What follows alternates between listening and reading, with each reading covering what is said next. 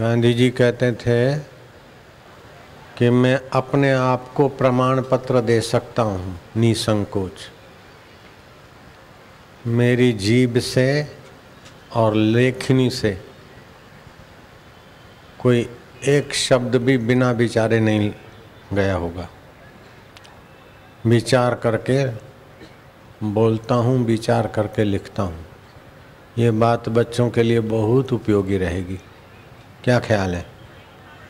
Paper भी लिखो तो विचार के लिखोगे और उत्तर भी दोगे तो विचार के बोलोगे। विचार शक्ति कैसे विकसित हो? एक बात और जीवन में कभी बीमारी आएगी, कभी तंदुरुस्ती आएगी, कभी दुश्मन आएंगे, कभी कॉम्पिटिटर आएंगे, कभी कुछ होगा। सब परिस्थितियों में अपनी खुशी और सफलता बनाए रखने की कुंजी भी सीखनी चाहिए। गहरा श्वास जितना ज़्यादा ले सकते हैं, इससे विचार शक्ति स्मृति शक्ति का सीधा संबंध है। हरि ओम।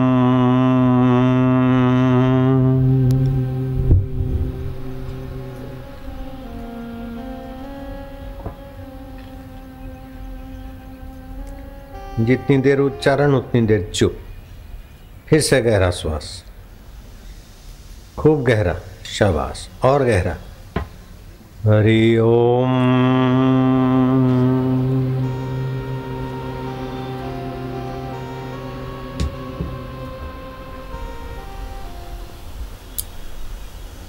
इससे स्मृति विचार शक्ति बढ़ाने वाली कला सिखाता हूँ। अब लंबा श्वास लो दोनों नथुनों से।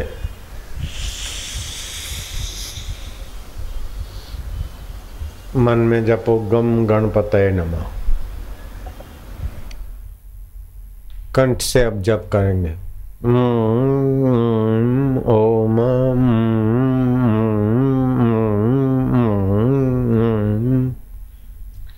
ये बच्चों के लिए तो वरदान है,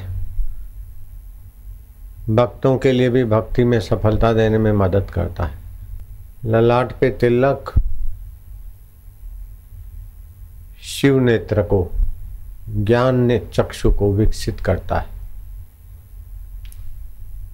कोई भी शुभ काम करते हैं तिलक करके करते तो शुभ काम भी सही ढंग से सफल होता है। दो भाइयों में जरा हो गई कंपटीशन। कार्तिक ने कहा मैं बड़ा भाई हूँ, गणपति ने कहा उम्र से बड़े हैं लेकिन ज्ञान से कोई भी बड़ा हो सकता है। क्या मतलब? जरा मीठी तू मैं हो गई। शिव पार्वती के सपूत माता पिता, आप हम दोनों में किसको बड़ा मानेंगे?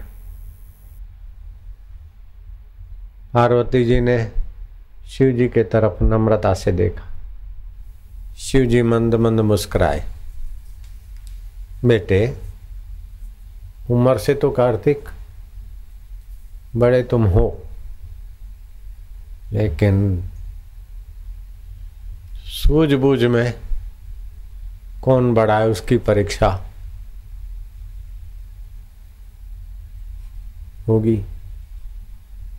पृथ्वी पर के तीर्थों की यात्रा करके आओ, जो पहले पहुंचेगा वो बड़ा माना जाएगा। कार्तिक चल पड़े, गणपति शांत हो गए। सोच विचार के काम करना चाहिए।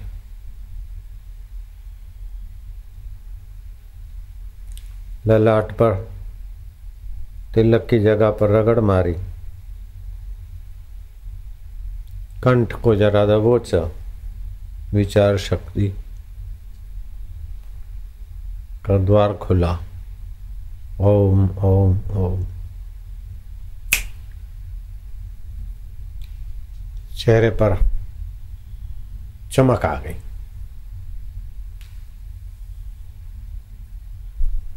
नन्हे गणपति ने पार्वती जी को और शिव जी को थल्ले पर बिठाया, हाथा जोड़ी करके प्रदक्षिणा की, प्रणाम किया। ऐसे सात बार हुआ। पिता माता देख रहे हैं, बेटे क्या करता है। बड़ा भाई तो चला गया तीर्थ यात्रा करने, तू टाइम क्यों गंवाता है। बोले वो करके आएंगे तब आएंगे, मैंने सारी पृथ्वी की सात बार यात्रा कर ली, तीर्थ यात्रा। कैसे? सत्संग में सुना था। सर्व तीर्थमयी माता, माँ का सत्कार सब तीर्थों का फल देता है। सर्वदेवमय पिता, पिता का आदर सारे देवताओं के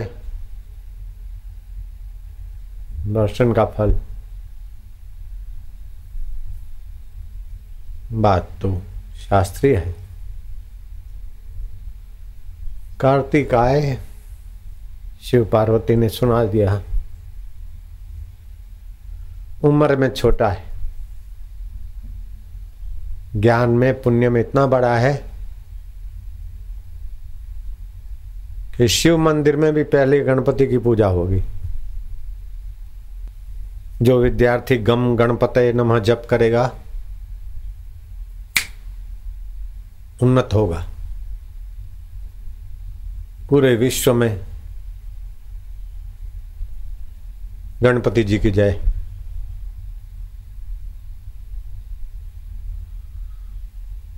गम गणपतये नमः, गम गणपतये नमः, गम गणपतये नमः, गम गणपतये नमः।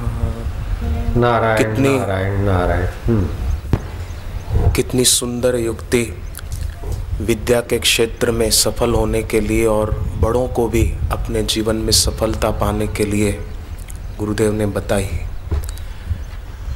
अगर इस एक वाक्य को भी हम अपना बना लेते हैं, महाजनों येन गतः पंथा, महापुरुष के बताए मार्ग पर जो चलते हैं उनकी उन्नति निश्चित रूप से होती है।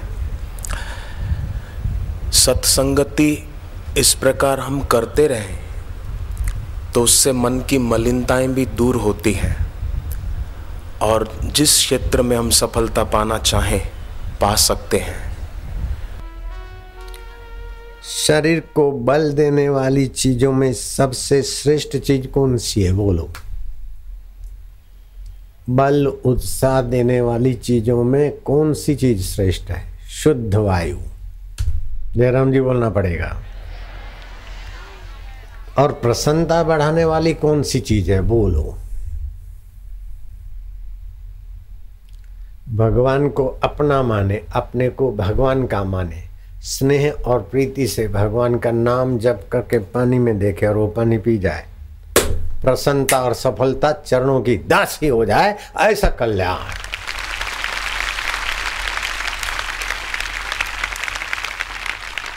एक बात बच्चों को बताता हूँ और आप लोग को सभी को बताता हूँ कि गणेश चतुर्थी है।